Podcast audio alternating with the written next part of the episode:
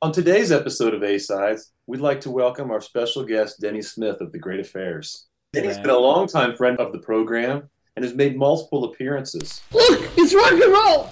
And cue music.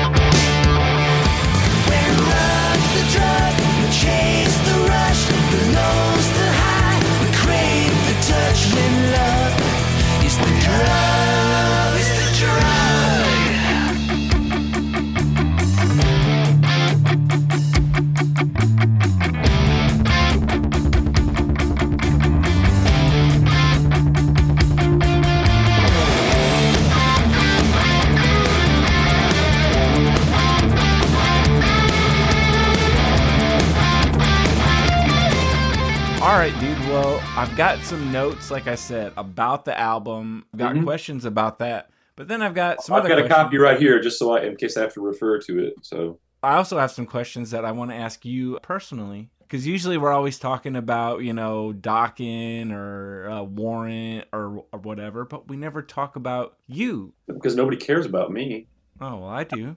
I don't have any multi-platinum albums, so Oh. I'll do my Uh, best. Sleepwalker, it just dropped on the 13th, and it was 10 awesome tracks. Well, there's actually 11 if you buy the uh, the CD or get the streaming version. Oh man, I got to redo this because I did get the CD version, but I'm a little bit bummed out. Usually you got liner notes and stuff, but this one just was a dinky piece of paper. Well, uh, let me explain why we did that. Because pressing hundreds of copies of vinyl is fucking expensive, man. It cut So into gotta your cut- budget. You got to cut corners somewhere. Yeah. So, somebody's going to pay, and everybody wanted vinyl, and nobody cares about CDs anymore. So, which way do you go when you have to make the cuts? Like, well, we're going to spend all this money on the vinyl and get some little goodies to throw in and stuff, and we're going to go light on the CD for lack of, I don't want to say, ch- we're going to chintz on the CD, Yeah. and it's just have it because I hate to say this, man, but it's a lot of people don't even one, most people don't have CD players in their cars anymore, which you know that's fine. Whatever technology the world continues to turn, everything. But do people even read liner notes anymore? I do. Yeah. I mean, I got to get my magnifying glass out to do it most of the time. But I mean, it's a bummer, man. It's I would love to have every format possible out there and have them all be deluxe packaging and stuff. But also, in just in the interest of being completely candid, I'm the guy that gets saddled with doing all that artwork and stuff. And it was hard enough doing it in multiple formats because it had to be done different for every single thing because all the art has to be resized and you know the credits are different on each. And man, I was just tired by the time I got done. So I'll just shoot straight. Yeah. It's a pain in the ass getting all this stuff done when you're a DIY operation.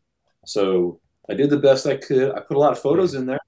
And And I guess to your credit art. though too, you put together a really cool thing in the um what's that? The press kit where you did each little write up on each song and there is a quote from everybody in the band. Yeah, yeah. Each page of a PDF and then you did your um, usual artwork, right? Where each uh, song The single art, single yeah. cover. Yeah, so uh, you have to you just have to be in the circle or uh, work in the press or radio, and you can get all that stuff too. See, so I did do extra stuff. It's just not included in the physical versions of the album. That's all. I do like how you do those single cover art. Yeah, that, it can be fun sometimes. Uh, other times it's like I don't know, I can't find anything to associate with with the song itself, and it gets kind of tricky trying to put. You know, those are usually composites of things that I put together, but Kenny's are always really easy because they've got a, a really easy storyline for me to follow. Mine, I, have, I never know what the hell I'm talking about on those songs. I'm not really sure what what should go with them, but uh, yeah, his is always you know cars and girls and fights and stuff, and that those are easy to find good images for.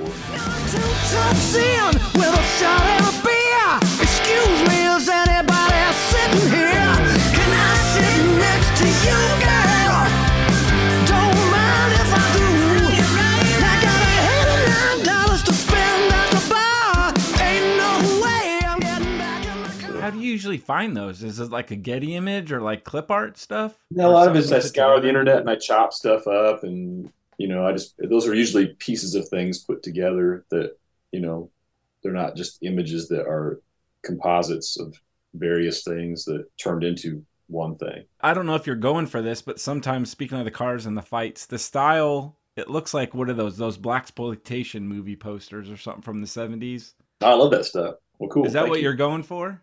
I uh-huh. don't know what I'm going for, man. I, I have no idea. I'm just trying to.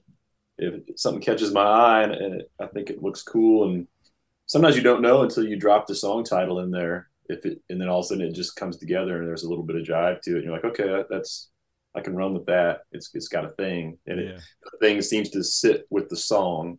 So for every one of those that I finish, I throw away three of them probably at least. Where it's like, nah, that that's stupid looking. Like I had on the ten and two record, there was a song called Unfound, which essentially means lost, and I had a Sleestak Land of the Lost cover that was the original cover for it, and I ended up ditching that and doing a whole different thing for it.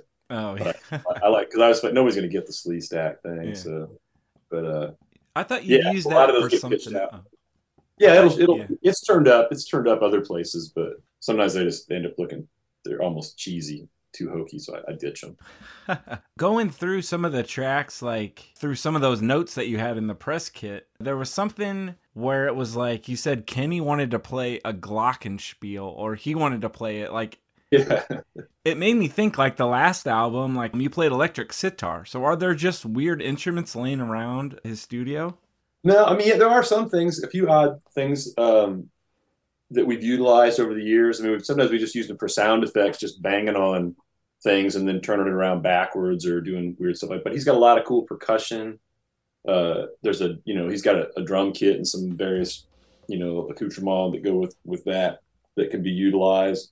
And then Kenny's got a whole boatload of weird percussion stuff that he brings in, and some even some weird guitars. But Michael had that electric sitar, and I've always wanted to to use that on something. But it's you know that, that's not something you can just shoehorn into any song. It has to the song has to have that Eastern kind of Yeah. flair to it, or at least a riff that's a that's in an open enough tuning that sounds like and it was perfect for that song. So yeah, man. I mean, anytime we can stick something in there where it makes you scratch your head and wonder what it is, I, I like doing stuff like that. You know, I do I do it a lot with like synthesizer stuff too, where you're not even sure if you're hearing an instrument. It's just a tone or a or a frequency that kind of rumbles underneath things Yeah. that you can't really identify. I stick that stuff in songs all the time just because it makes you kind of lean in a little bit and try and figure out what's happening. And I always like that on records. You know, there's still there's records from 50 years ago that I still haven't sorted out what's happening on them. You know, Huh. I believe it was the song Sleepwalker. You said you nixed or you kind of borrowed like a bass line from a, a 70s hit. Can you spill the beans on what that was? Because I'm no, still man, you got to figure it out. I Oh. got it's got it's got to hang out there till some, I mean, I, somebody I've had one friend point out what they thought it was immediately, and they were correct. That was before I'd even said I had deliberately lifted this part.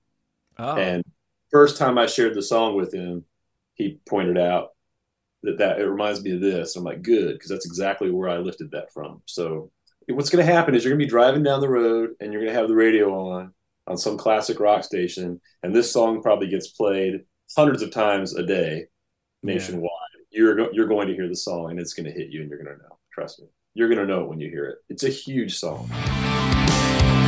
You say I don't need you telling me you will understand. I don't want your sympathy, religion or demand. And I don't see a future in this life that you got planned. I want to ask you some stuff too about the album too. That's what I'm here for. Yeah. Well, what I'm going to ask you by each band member. What's your favorite Matt moment on the album? Either on the album or something maybe in the studio that you guys did, or My favorite Matt. I love Embers because he doesn't play on it. I knew you would say something like that with Matt. he has some really cool licks in Strange Love where he's really getting down on it. He's got some really cool parts in Getting Out of Sight. The more rock and roll songs on this one, I felt like he really did the uh he did that classic rock, you know, bass player playing with the fingers thing and really dug in on a, on a couple of those. He worked up a really cool bass line for Stevie that him and Kenny put Mhm. together that was totally different than what I had on the demo. And it's super hip. The choruses are real cool. But I I think the one on, parts on Strange Love and Getting Out of Sight were the two where he I feel like he really the Kenny songs, the more riffy type stuff, not you know playing like way out of the box or anything. He just really dug in, and he's a little more free form in spots where he was just there were more licks and stuff happening that were cool, and he doesn't do that a lot. You know, it's cool to hear it.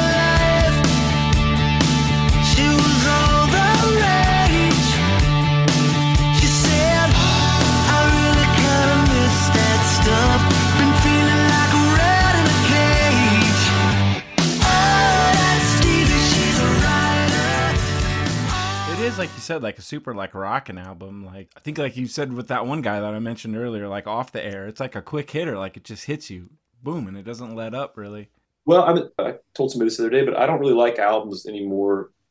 I mean, I like buying albums that are long, but I, to make albums, I think 10 songs is kind of like the max. I mean, I know everybody's all about the EP or whatever now, saying you should just do EPs and single stuff, but I still like albums. It just seems to me you get it's more of an experience than just you know piling singles on top of one another. But um, but 10 songs, man, you can really do a cool arc in 10 songs. You can Yeah. get somewhere and, and back in 10 songs and without like wearing somebody down. And if you Yeah. can make it interesting enough as far as the flow of it goes, that 10 songs can fly by. And I really wanted it to be, it's hard to sequence it sometimes. I mean, we had 50 songs for this record at least. So it was tough to get it down to those 10. I mean, I, I'm not going to lie. There are songs that I really wish were on there, but especially when you're doing vinyl because the limitations of the format lengthwise, Yeah, unless you're going to do a gatefold double LP set, in which case the CD would have just come wrapped in some uh, cellophane because that's all we would have had left over budget wise with no cover. You you have to make there's concessions there, you know, that have to be made. So Mean, I'm glad you did it that way because it was tough getting two ballads on it. That was the hardest part of making two ballads sit inside of 10 songs when the other eight songs were all pretty much up tempo rock songs. It was not easy. And I still don't know if we nailed it on the head. Um, you did, yeah, yeah. I lobbied it in the 11th hour. I lobbied to remove the ballads. I wanted to get rid of them and put two more rock songs on. And no one was having it. So I will take full responsibility. Although I did try to change the course of this by taking them out, but it was that was the biggest struggle was how do you get you can't put them back to back, you know? So they but they've, so they've got to sit in between all these rock songs. That was the trickiest part, I think. Um, you just uh, triggered a thought in my head that like about the quick hit or, or like the 10 tracks like because I don't know if we've talked about this before or even I've meant to mention it to somebody, but I think it was like, yeah, all the albums in the 70s, 80s, whatever, you know, they were on vinyl. So they had that limitation of like the 20 Yeah. some minutes. And I feel like CDs at some point, they almost got too like bloated or something, like because Well, they had I all mean, this there- space. So then they filled it. some there's business involved in that too you only Yeah. and i don't even know i've never really understood this but you only get paid for 10 songs Oh. if, the, if there's that was always the way it worked and i would have to look it up and see why how exactly that works but you only get paid for 10 songs the first album i can ever and i'm talking vinyl i remember my buddy tim in high school probably junior high i guess would have been yeah maybe high school bought hysteria and it was 12 songs but it all fit on there. And I guess Def Leppard, those songs are so compact that you can get six songs to a side on. But it was the and they even I seem to remember the sticker even touted that as like, you know, even more music, and that was hmm. twelve songs. That was so uncommon. A lot of albums had eight songs or nine songs. You know, huge huge records. But ten was always the max. And then somewhere down the line, I learned that that was all they paid you for. Like the record company only paid you for 10, you were given your compensation or your publishing whatever was based on 10 songs. Now, I don't know the fine points of that or how that actually shakes out, but yeah. But then CDs, I mean, CDs have a limit too, obviously. You can only get 80 minutes on a CD, and it used to be less, I think. But still, far more than you can get. It's not 20 minutes aside like it used to be, where you can only get 40 minutes on a on an LP. It was 78 minutes or whatever on a CD. So yeah, you could almost double what you could cram on there. And they did get kind of there's some albums that I really love that are seven songs too long. You know, at that's the, at the artist's discretion or the label's discretion or the A&R guy, whoever makes those decisions. I just feel like a lot of unnecessary shit ended up on CDs that you know would have just as well you know better served as a B side kind of thing. You know, because it still had value. Just sometimes it that flow I'm talking about is interrupted by these. You know, sometimes there'd be two songs that sound too much alike or something. Like, you know, can one of those. You know, get get rid of one of those songs. You got you already have a song that does that on the album. Yeah, one that pops in my head as a good example is like uh, not to go too far down the Kiss rabbit hole, but "Hot in the Shade." I don't know. I know Ooh. that's Gene and Paul, but if they like didn't each have like eight songs or something and just trimmed it down to the ten or the even That's twelve, it would be like a way better album. Isn't that like 15 songs on that album? Yeah, Yeah, I remember getting that on cassette. Why is it when we have conversations you say member? I remember. I just don't even. I just dropped the re. I sound like those little member berries things on uh, South. But I I remember getting that though, going into a Sam Goody and buying that on cassette and being blown away. I was like so stoked because it had all these extra songs, and then most of them weren't even good. You know, it got its share of hits on it and everything, and it was a cool, great tour, like awesome tour. But that record's half limp. You know, Yeah. And it is. That is a perfect example of you don't have to utilize every inch of that real estate. You know, it's just not. It's not necessary. If you don't have enough good stuff to put out, wait until you do. You've got too much good stuff, save it for next time, man. You Yeah. know, if, but it, you don't have to cram a bunch of bullshit in the sock. You know, just like it's fine. Just the foot. Just put just the foot in there. That's all that's supposed to go in there anyway. You know. I don't understand. I don't understand why people feel the need to put this extra crap that doesn't belong. I mean, and that's again, that's all subjective. And back then, there were A and R people that were telling them that, yeah, man, well, you know, I don't know, but whoever was doing A and R on that record was asleep at the wheel because there's at least six or seven songs that are just not up to snuff. yeah. so then going down the list, then what is your favorite Kenny moment on the album? That's a tough one, man. I think just his vocal on Stevie, which apparently everybody thinks is me. I keep getting these like, man, you sound great on that. It's like, well, it's because it's not me. That's why it sounds so much better. but but because he did a whole different side of him, you know, he did this completely non-gritty rock and roll thing. He did more of a Steve Perry kind of thing to Yeah. it. And that was just a side of his voice. I mean, I've heard him sing covers and stuff before that were kind of in that vein, but I've never heard him turn in a performance like that on one of our records. And it was cool. Also, it was just cool to hear him sing one of my songs, you know, and Yeah. do it, put his thing on it. So I would say that, man. He really, he really dug in on that one and, and did something unique. He kills it on getting out of sight too. Because initially, when I heard the demo, I was like, ah, I'm not even sure if this is done yet. And then, you know, once he, he had a whole idea of how that was going to come together, and obviously he heard it all in his head. And then when it was done, it was like, oh, okay, well, fuck me. I guess I wasn't, you know, I wasn't paying attention to the schematic or something because when all the parts were in place, it was great. So Yeah, what's the what's the one? Is it Strange Love? You did the is that the one where you guys both like trade off to? Because then you did the one. yeah, we we did the single version that was on the little EP that came out yeah, last year, and that's all me on the lead vocal end of things. But we tried we we actually tried it both ways, where he sang the whole thing, and then we did it where it's now we kind of split the difference. He comes in, he takes over the choruses, and he comes in on a few of the pre-chorus lines ahead of the choruses and winds up to them, and it's a full-on you know Gene and Paul style trade-off yeah. vocal thing, which I like doing those, man. We don't do them as often. So, and uh, again, we get people that I don't know how people can't tell our voices apart. They just don't know that we're not the same person or can't differentiate the two tones, or as uh, Justin Hawkins would say, timbre or timbre, however you say it, yeah. I guess. But um, I, I, to me, it's, timbre. it's, it's, it's, it's obvious as night and day, but um, a lot of people can't tell. But yeah, so he comes in on the pre-choruses, and then he does all the belted parts in the chorus, and I do the backup part with the guys on the on the hook line. So And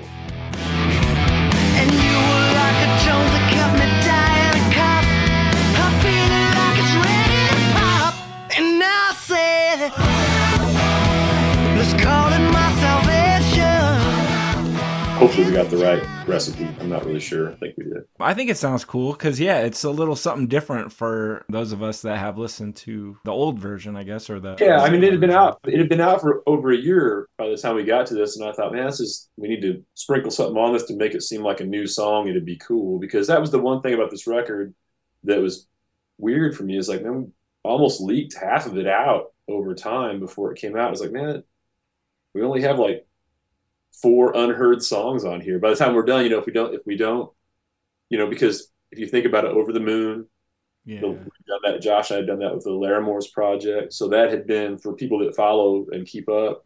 That had been out there in the world. I mean, a different version of it, but that had been out in the world. We had the "When Love Is the Drug" single. We had the "Fever Break" single. We had "Strange Love" out there. Uh, the Christmas, the bonus track for the CD, the Christmas song. But uh, so like that's five songs that had already been existing in the wild ahead of time. And I just felt like if we could just do something to these to make them a little bit different, at least it feels like we're giving them their money's worth. So then, what's your favorite Corey moment on the album? Oh man, he smoked on all this stuff, dude. But I got to say, the solo in "Way Past Sundown" is ripping. He had me come over when he was doing that because he was kind of struggling with. He had like ten different ideas that he was trying to put together, and he couldn't get the blend quite the way he wanted them. But uh, man, dude, by the time that thing was done, and he sorted out an arrangement for it, it was totally epic, man. It made that solo section so cool.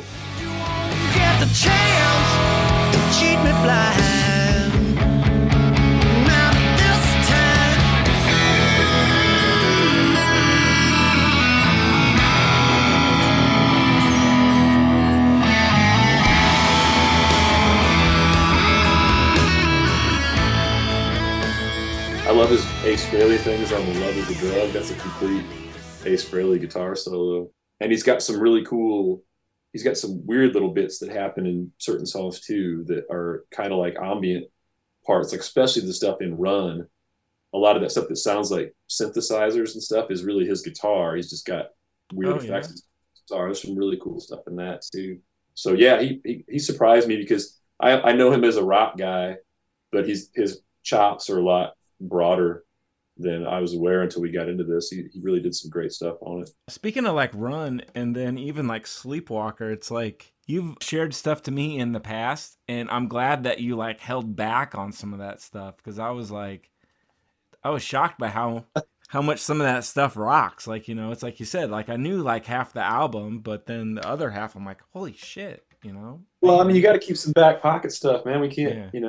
That's what I'm saying. I, I really felt like like the you know the king was half undressed on this thing before it came out. You know, so we've got to get we've got to have something left to surprise people with it. I don't want to give too much of it away. And like I said, we could have gone. We had other tracks that were kind of they were in the running for the album, obviously, but they were in various stages of completion that we could have easily.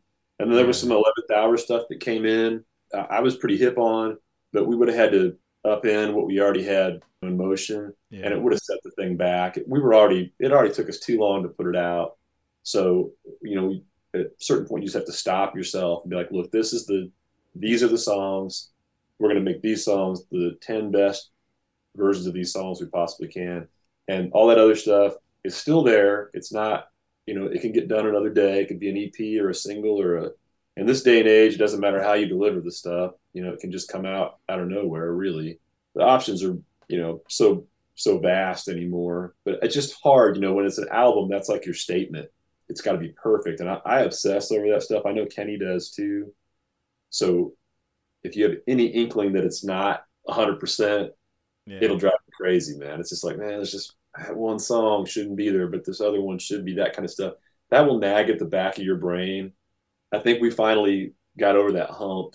Once the song that you really wanted on there was officially removed from the pile and placed in the other pile, it was like, okay, that's it. That's the hard line there. Andy's song got cut. We shall proceed. These are the 10. Yeah, Yeah. but I mean, now hearing this stuff, like that song wouldn't fit on that album. That's what I'm saying. That's Yeah. see, that was my thing. It's like, what if we take Embers and Over the Moon, pull them off the record, and we put that song in, and one of these other songs, and then we just and it's just a full on slam and rock record, front to back. Nobody was having. it. Yeah, but that wouldn't fit. Like I'm saying, that song, like I'm not gonna name it, but uh, it wouldn't. We'll name it still- later. We're just going to call it Andy's song from Yeah. now on, changing the name. Okay, well, it still wouldn't fit because here's here's kind of what I was saying too with that last thought. Like I'm not trying to say anything sucks on this album or anything's like good or bad or worse than the other, but on some albums how bands release stuff in advance. Now people are releasing like four or five singles or something Yeah, onto yeah. iTunes. And then sometimes those are like the only good songs on the album. So when you finally get to it, it's like, well, uh, this um, isn't really that good of an album as I thought, or it raises the bar. At least with you guys, you had as good stuff or a better up your sleeve. So Yeah, I, I know what you're saying, and I appreciate that because I, I've had that. You know, man, you should have quit while you're ahead. Thought about a couple things that have come out lately where I was really let down when the whole thing dropped. yeah, because you're like That's me, we're gonna things about the whole it. waterfall release thing that I don't really care for. It's like I missed that. It was one thing to hear a single or two ahead of a record, and then still be able to get it on release day, and you know let it kind of wash over you, kind of thing, and really get into the record. But now, man, the the thing that bums me out, and this is really petty, I guess, for for some people because a lot of people don't consume stuff the same way anymore, but if they put the first song of the on the album out ahead of time, which is kind of how they, you know, iTunes encourages you to do that. Your pre-save or your, you know, Yeah. Spotify does it too. iTunes, Apple Music, sorry, iTunes barely exists anymore. But that first song is out there, and then it's like when I get the record, I've already heard that first song fifty times, and I just want to skip the first song. But sometimes you need that first song. That's like the ignition on the car, man Yeah, that first song is what gets you to that second song. And if you're inclined to skip it because you already heard it a bunch of times, that whole experience of diving into the thing is just got shat on, man, and, and it's ruined. And you don't. So there's no. I don't know how what the best solution that is. Do you just put the last song out first, or one of the songs in the middle? Whatever you do, that one song, I feel like the impact of that song is diminished as part of the record because it's been already been out in the in the wild too long or something. And you're you're Yeah. sick of it by then. You might be sick of it. But singles have been a thing for years. It's not like that's new. So there's something about that dropping three, four, five songs. I people swear by it, and that that's the the way to do things now. I just like being a dinosaur, I guess. I don't know. There's something about that getting it and truly immersing yourself in it and loving it as the body of work and not just a bunch of songs that happen to be on the same page yeah, you know? I always come back to stuff like purple rain where that is the most i mean even though that album's probably like 30 yeah.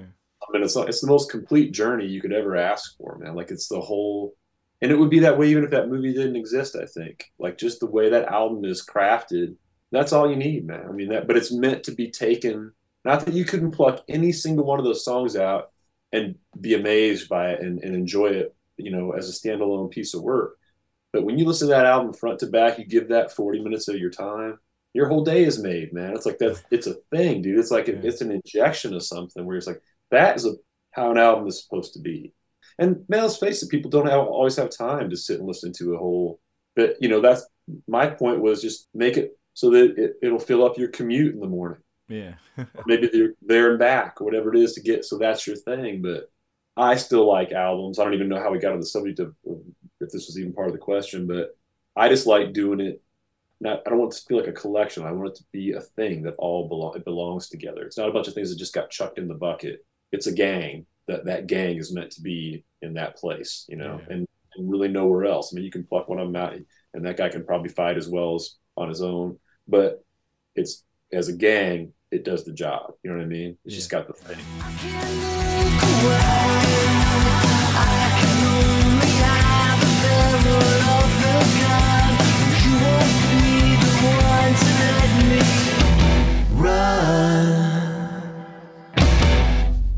You won't let me run. So I think Andy's song is what got us down this rabbit hole. Yeah, yeah, Andy's yeah, Song, that- Andy's song doesn't fit with, uh, with the. Denny and Kenny songs. lost track. Yeah. So then going back to the album itself, what is your personal favorite moment? On the whole record, Yeah. like I said, I really dug how Stevie came together. I mean, I like the songs a lot, all the songs. I don't know, man. I'm really proud of Embers just because it was a, to me, it was kind of a dark horse. I didn't, I didn't really think it belonged. You know, everybody seemed into it. It's one that's, you know, really close to the heart for me. So that, and I really love the way Run turned out because that was one of those ones where it's like, man, my inner Brandon Flowers, man, I, I, I just want to be in a band that sounds like, you know, the, the Killers anyway. So mm-hmm. getting to do a song that has that kind of vibe to it in that production, especially because the trick of that song is we cut it and it seemed a lot more. I mean, I I'd already produced it in my mind and I'd put all the parts in the synthesizers and everything. But when Michael sent the first mix back and he'd done all that, you know, put the Michael the magic dust on it, I was Michael St. Leon, uh, uh, is who I'm referring to, our, our engineer, mixer, producer fellow. I was so blown away, man, especially after I listened to it in headphones because there's just so much little stuff. Some of it I intended, but never verbalized in any way, shape, or form. And he just got it and did the things to it that I was already hearing in my head, and then added all this other stuff on top of it. So that one really blew me away. Other than that, man, just getting to the finish line was my favorite part of it, probably because I thought we never were going to. So if I had to break it down to one thing, it was the fact that we actually finished it would be the uh, my probably my favorite thing about it. I would say those are the two things that kind of caught me by surprise, at least that they shined as bright as they did. He's like your Bo Hill. He didn't have just one button. button. Man. He has like I've watched. He has like several different buttons that he pushes. It's not just the one. It's just it's the Saint Leon switch. It's not the Yeah. Bo Hill button. It's the Saint Leon switch. Here's something away from the album. I recently came across, I was going through some artwork I had in a box, stuff I forgot about that my mom saved from high school. And so um, it was kind of cool to see some artwork that my mom saved from over 20 years ago. So I was going to ask you, was your mom supportive of your art growing Oh, up or even yeah. later? My mom never threw anything away until she sold her house a few years ago. Every time I visited, I would find things I couldn't believe that she still had. So, so yeah, man. I mean, she bought my first guitar for me. You know, she got me piano lessons when I was nine, even though I didn't want them. She was at every, you know, every show she could be at, kind of thing. So yeah, she, yeah, she's very, very supportive. My dad, uh, not so much, but my mom, my mom loved that stuff. I mean, my, I- you know, I come from a, you know, her whole family played music. You know, my my grandparents, uh, my great grandparents rather, had a you know family band that that traveled and played on the radio and stuff. And my uncle Dave was in a band, so that was the first, probably the first live band I ever saw was his cover band. But yeah, she she totally was, man. She had every everything I ever put out. In fact, I used to back in the day. They called it the poor man's copyright if you didn't want to pay the twenty dollars to copyright your songs, you just record them onto a cassette and you mail them to somebody so it was postmarked. Oh, and, really? and they just, just tell them to keep the envelope sealed. So she had these envelopes of tapes that I had sent her over the years. Right? Poor man copyrighted my songs, and she was the she was the keeper of all that stuff. So yeah, she's very supportive. Oh, awesome. Awesome. the poor man copyright. Most of those songs were in no danger of being stolen, Yeah. so I'm not sure why I was so worried about it. But I was protecting them nonetheless. Have you went through and listened to some of those? Like it'd be like a musical time capsule kind of. Uh, I, I I didn't need to because I had my own copies of them. Those Oh, were just okay. copies. so I, I knew I had plenty of uh, documents of the uh, or documentation of of the terrible songs. Yeah, there's a lot of those. Some of them were terrible. There were some that were okay, but there was a a, a thing happened in the '90s, in the mid '90s. I met a guy. I'm not going to say who he was, but he was uh you know had some hits and stuff. He encouraged me to send him some demos. Everybody told me that he was a snake, so make Yeah. sure you before you do that, you that stuff's all copywritten. and nothing ever came of it. And he's still around and, and doing stuff. But I, I did, I did that. That was one of the packages that was in the box that I found was was that that batch of songs in particular, and those I had totally forgotten about. So that was kind of that was kind of fun. Like so, we've talked about like movies before and like soundtracks. Like I know you like The Warriors, and that's got a soundtrack, or Streets Yeah. of Fire. Well, what's your favorite uh, movie soundtrack? Like not even from back then, seventies, eighties, maybe even nineties. Uh, we've already talked about it, man. Uh, Purple Rain, but there's others. I mean, I love, and this you're gonna laugh, but I love Emmett Otter's Jug Band Christmas soundtrack. I think is brilliant. I'm not gonna uh, laugh at that, man. I like that. Paul Williams did that. How much alike we are. Perhaps we're long lost brothers. We even think the same. You know there may be others. We can always use a friend. Other than just soundtracks, I like scores and stuff, like actual film oh, scores. oh, I still cool. have tons of that stuff. You know, even weird stuff like Walter or Wendy Carlos, whatever that that I think he had a sex change. It's Wendy Carlos, but um, Clockwork Orange soundtrack and stuff like that. I was way into to that kind of stuff when I was younger, and I still am a little bit. But yeah, I don't know, man. Streets of Fire is that's way up there, dude. That's that one's tough to beat. But I would say, I mean, Purple Rain trumps all. There's no you can't Yeah. you can't outdo that one, man. Because that's just the perfect marriage of a that record. Like I said, is great with or without the film. You don't need the the film. The fact that there is a movie that's that awesome too that it goes with is like. Then we got Streets of Fire on the other hand, and you got that movie and Diane Lane. I don't know if the Diane Lane hotness makes up for the songs not being quite as good as Purple Rain, but so those are fairly evenly matched. But I'm, going to give that one to Purple Rain. All right. Emmett Otter, we'll put Emmett Otter at, in three. Yeah, man. The um, what's that? The uh, River Bottom Nightmare Band. Yeah, The little thing swimming in the tank. I love, I love that. That's that's a great. Well, it's also a great movie. We don't brush our teeth. Cause our toothache can't help but stand me. We don't waste your love. But we hate what we don't understand. That's a, that's a great soundtrack. I didn't know Paul Williams did that. Yeah, he does. I mean, I'm pretty sure that's him. Yeah. I mean, most of that stuff is him. Most of that Muppets based, you know, all those films are he does a lot of that stuff. But and I also do I do like um just because I was a fan of the but I love that Bugsy Malone movie when I was a kid too, and it had it was all like kind of a you know prohibition era stuff, but it was the little kids, the pie guns. You ever seen that movie before? No. I feel like Paul Williams might have had a hand in that too. Yeah, Scott Baio and Jodie Foster were in it when they were real little Huh. but they were all gangsters, but they were little kids. Oh, you got to look it up. I'll send you a Yeah. link. I think you can watch it on YouTube, but uh, Um, I'll look it up. Well, since you mentioned Paul Williams, it's like I didn't really, I wasn't aware who that guy was until I was talking to Mike Nichols at that um, Shane's party, yeah, and he was talking about Phantom of the Paradise. So I Oh, went yeah, out and watched yeah. that movie, and he's the guy that's, um, you know, the villain in there, and he did Yeah. the soundtrack. Well, then now that I'm aware of who Paul Williams is, it was like. I think he was in like a Planet of the Apes sequel. He was in like the uh, Smoking in the Smokey Bandit. and the Bandit. Yeah. Yeah, there's a great documentary about him that was on Netflix that I saw. Um, it's real interesting, man. He's still, I mean, he's still active and still doing stuff, and he plays live. But he had a really interesting. His career arc has been real strange. But when they start to Mm. break down his resume, it is so massive that all I could think when I'm watching it and they're talking about how he kind of fell on some, not really, yeah, he kind of fell on hard times. It's like, how is that possible? Your mailbox money should be able to pay for this block of houses. Like, it's just crazy. you should still be making.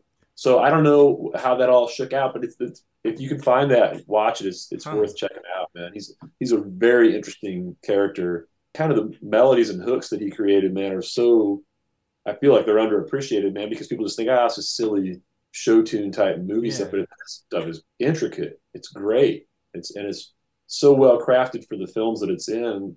It's really hard to shake a stick at, but he doesn't. I don't know that he ever had. I guess he did have some pop success, but I'm the exact opposite of you. I knew him as what's what was his name, little little Enos or whatever, in the Smoking the Bandit Yeah, movie. yeah.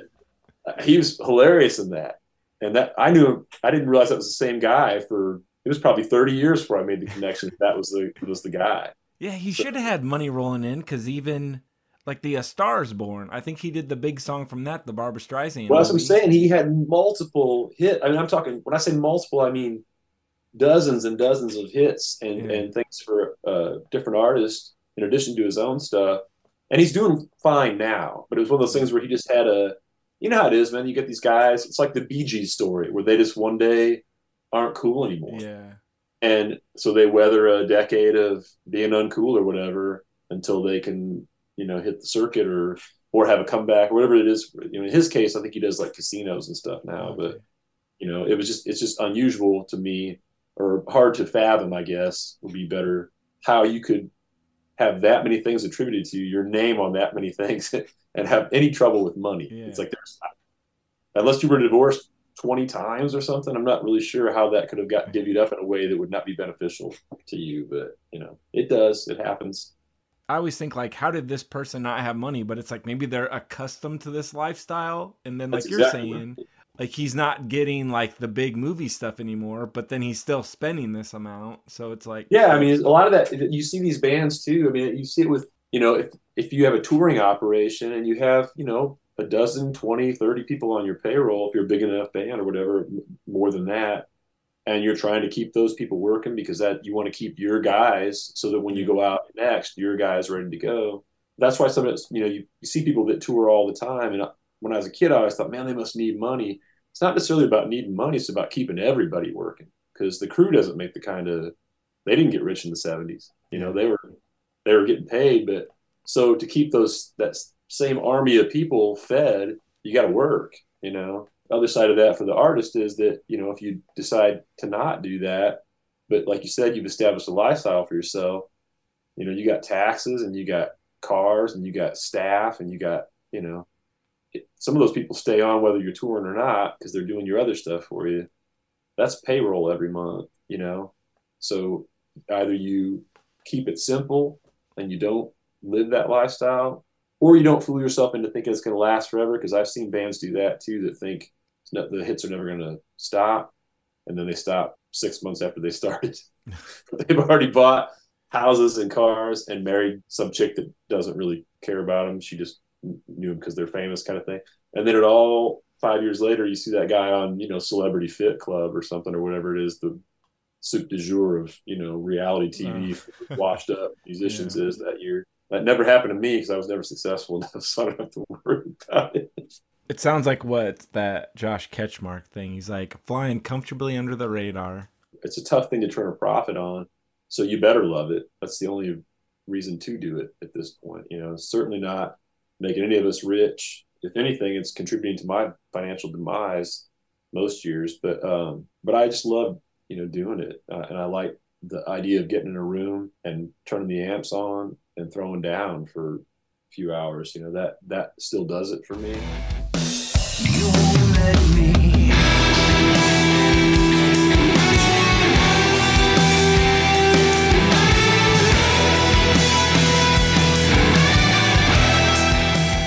All I know is I just like writing songs and making records. If I could do that every day for the rest of my life, I'd be perfectly happy, whether I got paid or not. As long as I got, you know, a roof over my head, I'm good.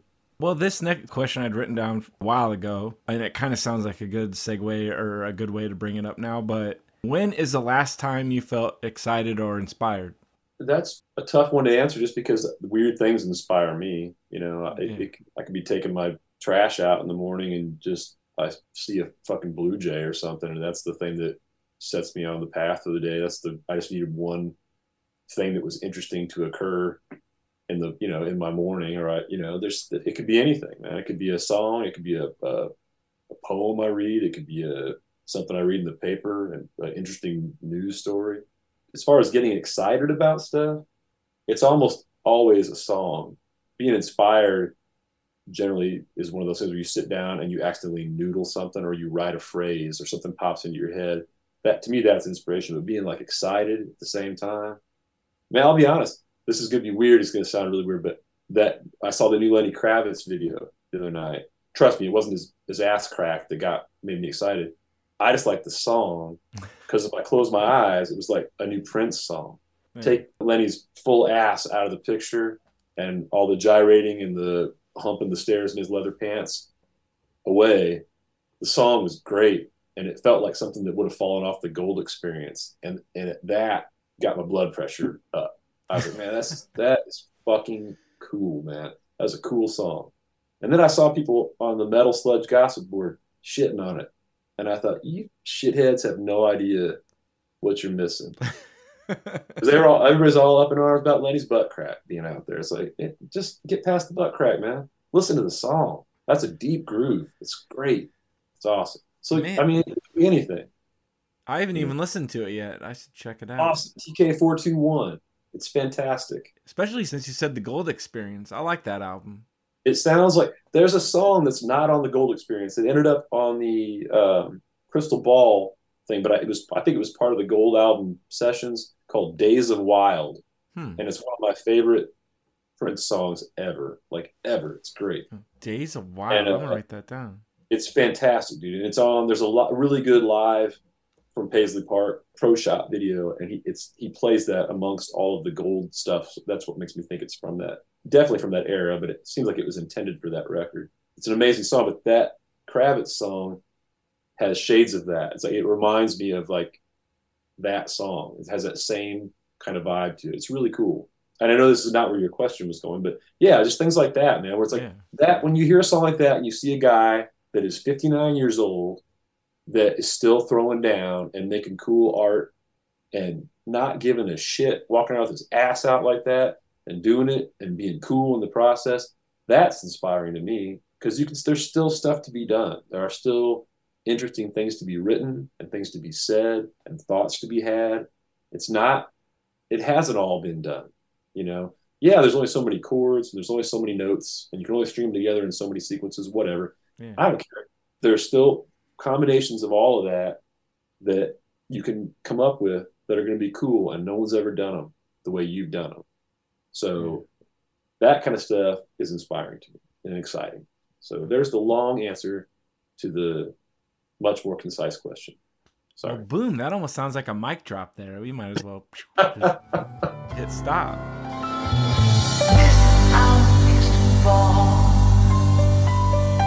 This is what it means to start to wonder how much you can really take. When do you feel most at peace? Most at peace whenever I'm at the beach, man. Something about being by the ocean does it for me. I don't know what it is.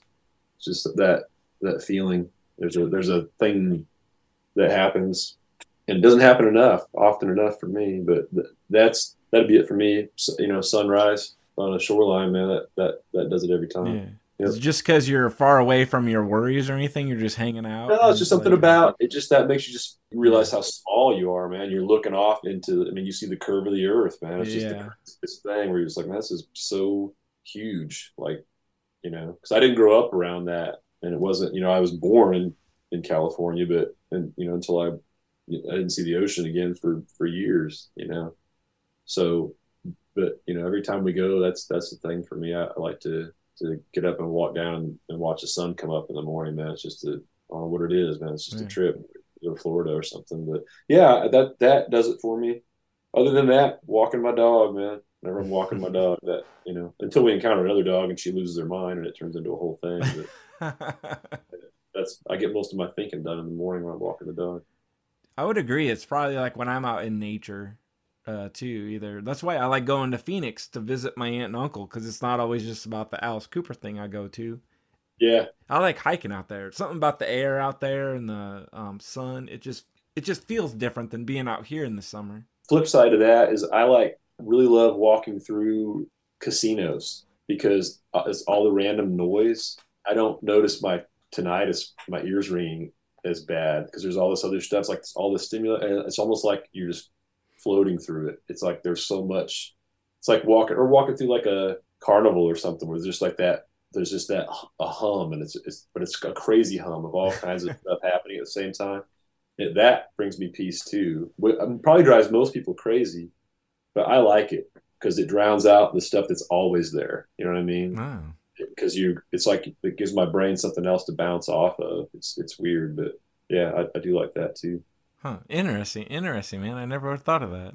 Yeah, it's a thing because you know when you wake up and it's quiet and that's all you can hear is the you know that it's quiet, but it's not quiet in your ears. It's like oh god, this is I'm gonna have this my whole life. It's gonna always feel like this every morning until I just stop hearing altogether, and then I guess I won't hear that. I don't know how that works, but uh, but yeah, it's it's that you know. So there's a there's a weird comfort in that racket, like they're just Yeah. being racket and stuff. I like well, it. what does that sound like to you then? Like, is that the sound like after a concert where you're laying there and it almost sounds like you got crickets in your ears? Is that like the sound sort you of, get from or tinnitus? or it's like to me, Or- mine is at the level now where it's like you know how in a movie there's a, a bomb goes off and the person is momentarily stunned and there's that little whistling sound. yeah. it's like that, but all the time. Oh, damn. And it's where It's for me, mine for whatever reason is made worse by proximity to certain devices and stuff. It kind of it amps it up for some reason. I don't really know why. So, it, like when I turn my computer on in the morning, or like if I hear the motor humming the fan or something in my computer, it drives me crazy. Like it's a whole different Yeah. sound. So there's little things that trigger it. Sometimes my dog will be asleep and I'll forget she's in the room and she'll hear somebody walk by outside and she'll jump up and bark like out of nowhere. And it's like a bomb went off, man. Like it's that, it's like, oh, and then it just stay like it pops it up another level right there and it stays there for about an hour. Oh, So it, it's it- so there's things that like, and that may be why the beach is soothing to me too, because there's that white noise of Yeah. the waves and stuff, kind of brings all that down. It dulls it somehow. So it's a it's a little bit it's kind of soothing, I guess. I don't know. I'm not really sure what if there's any. uh There's probably some kind of uh technical term for that. What you know why I want that? Like you know, it's like some kind of weird security blanket, but it works. I don't know. It's a trip. Also, I like free drinks and gambling, so that part of what's going on with like my, I've got the, the tinnitus thing is only one part of my problem. There's hearing loss that goes with it too. So, but I have this developed this thing over the last few years where if I'm sitting at a table with three other people and we're having a conversation, I'm going to hear the conversations at every table around me before I can hear what they're saying. So, and I, I it's, it's a thing, and I've it's I've heard other people talk about it. So sometimes that chaos is not good but Yeah. if I, if I if I'm not trying to carry on, on a conversation with somebody, it's awesome. Like it's just that I just don't notice it at all. But when I'm not when I'm having a conversation, it's like I don't notice the tinnitus. I just notice the and I have to really read lips sometimes, like to keep up with what's going on in a you know in that environment. So that is kind of a drag, and it's on me, man. I didn't wear earplugs and didn't do I didn't do the things I should have. You know, I do that thing where I go and stand right in front of the drum kit and get my you know face ripped off because Yeah. I think it's fun. So I don't have it nearly like that bad, but like I noticed I have some kind of hearing loss because working at like I worked at a printing company for a while. The press is running yeah, all night, yeah, for sure. and then even loud noise at the body shop I was at. Everybody using their little like drilling shit. Yeah. Yeah, I used to. I mean, I used to never really get too phased by anything, like volume wise. Like I could stand in front of my amp and dial it in, and just and just let it just absolutely almost knocked me down. You could feel the air moving off the speakers, kind of thing. And now it's like I know if if the sound makes me flinch or blink or something, it's too damn loud, and so I'm really careful about it. And plus, we we wear you know we're on in ear monitors now. Yeah. But even those, you run the risk of like I could just turn these, keep turning these up, man. Man, it sounds cool when you turn them up, just like headphones. The guitar sounds so cool, but you're totally defeating the purpose of using them at that point. So I've tried to be better about it, but it's just you know it's just years. So it's just like tread on a tire, man. You know, they don't last forever. You keep doing burnouts on them, they're gonna, you know, you're gonna do it sooner or later. Yeah. And there's the dog. All right. Well, have a good All right, man. I'll talk to you later on. Um, All right, see you. see ya. Huge thank you to Denny Smith for joining me for episode 138 of A Sides. We got a little distracted at the end, and then Denny took a phone call, so we had to kind of jump off abruptly. But thank you for listening to this awesome episode as we dove into the Great Affairs' new album, Sleepwalker.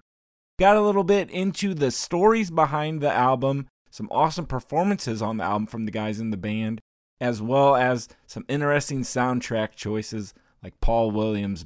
If you would like to follow The Great Affairs, visit DennySmithMusic.com and you can also stream The Great Affairs music wherever you stream music, whether it's Apple or Spotify. Thanks to Denny and thanks to everyone else for listening to A Sides. Close your eyes and dream love. Here's something for the pain. If it's time, then sleep, love. There's nothing to explain. Cause lately I can see that you're tired. It's killing me to watch you fade away. I wanna pull you close, but it isn't fair me asking you to stay. This is how it feels to love. This is what it means to hurt. How you break a heart and devastate a universe. This is where it's come about. Pick yourself up from the dirt. Then this is who I am without you, girl.